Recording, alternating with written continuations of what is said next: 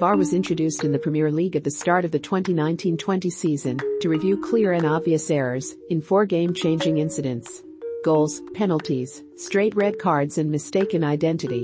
However, the technology has frustrated supporters with complaints about inconsistencies in decision-making and the time taken for rulings to be made. Having been in the Premier League and being trained on VAR for 3 years, I think it went to the stage where we were overanalyzing stuff, looking for decisions to get everything right, but VAR is not for getting everything right. It's that safety net, I'm sure.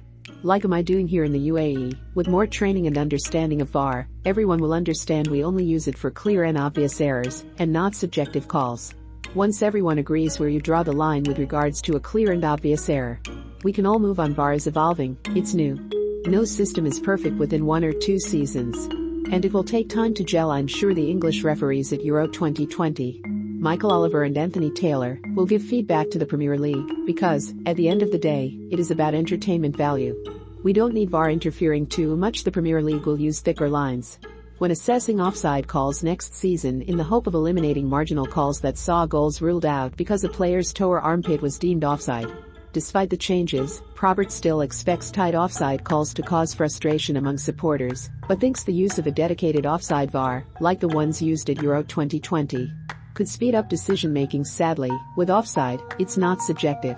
You either are or you're not. Okay, people might not like it if a big toe is offside, but it is a fact. What you don't want is too many opinions. But if you have an assistant referee specialist for offsides, someone who can take that pressure away from you, I think that's a really good idea. The excellent way VAR has been used in the Euros is a great benchmark for everyone to follow. Take the penalty awarded to France against Portugal for Nelson Semedo's foul on Kylian Mbappé. We may use the word soft, but it's not wrong. The referee has given a foul in the penalty area because there is contact. Now, if I look at it on the screen and there's no contact, then I can say so and overturn it.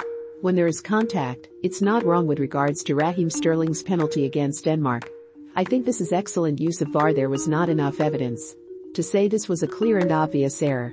This is a subjective call, which some people may say no, that's not a pen, or yes, there's enough contact for a penalty. The same applies to Jorginho's tackle on Jack Grealish in the final. These are subjective calls. If the on-field referee shows a yellow or red card, VAR will check, and I am sure would support either sanction. The one occasion where VAR was perhaps not used correctly was during the Croatia-Czech Republic game, when Dejan Lovren was penalized for catching Patrick Schick in the face in the area. The referee went to the monitor because there was an arm movement, but I'm not convinced that was a penalty. Yes, he catches him on the nose, but there is no movement towards the arm or excessive force. That's opinion-based. The on-field referee has to take full responsibility. I don't think there was enough evidence to go to the review area. There were 18 VAR corrections overall at Euro 2020. 10 direct and 8 after an on-field review, with 276 incidents checked in total, meaning 93.5% were correctly awarded on the pitch. UEFA Referees Committee Chairman Roberto Rostai praised the officials' light-touch approach at the tournament. Rostai has gone for a clear message and set out a clear structure and plan. Every referee has known what he wanted, and everyone has stuck to their guns. Minimum intervention, maximum impact. Only get involved if you have clear evidence to say it is wrong. That's why the Euros have been so good. If you look at the major decisions on the pitch, there has been very little involvement. There have been lots of checks going on behind the scenes, but no real big interferences, because they'd have stuck with the referee. VAR is not here for 100% accuracy. It never was. It was to stop a howler. One of the most shocking incidents of the tournament was the on-pitch collapse of Denmark's Christian Eriksen during their opening group game against Finland. Premier League official Anthony Taylor was the referee in charge that day, and widely praised for his rapid response. That highlights how important it is for the match official to know what is happening around him. It's a massive occasion, but to see someone collapse and, within seconds, get the medical team on, that is a credit to anyone. Not just Anthony, because player safety is paramount. I've refereed Christian many a time. He is an absolute gent.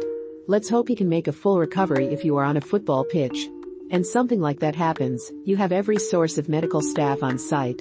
If that had been at home or on the street, who knows what would have happened. What that does prove is, when it comes to player safety, every protocol to do with ambulances, medical staff, doctors and defibrillators needs to be in place.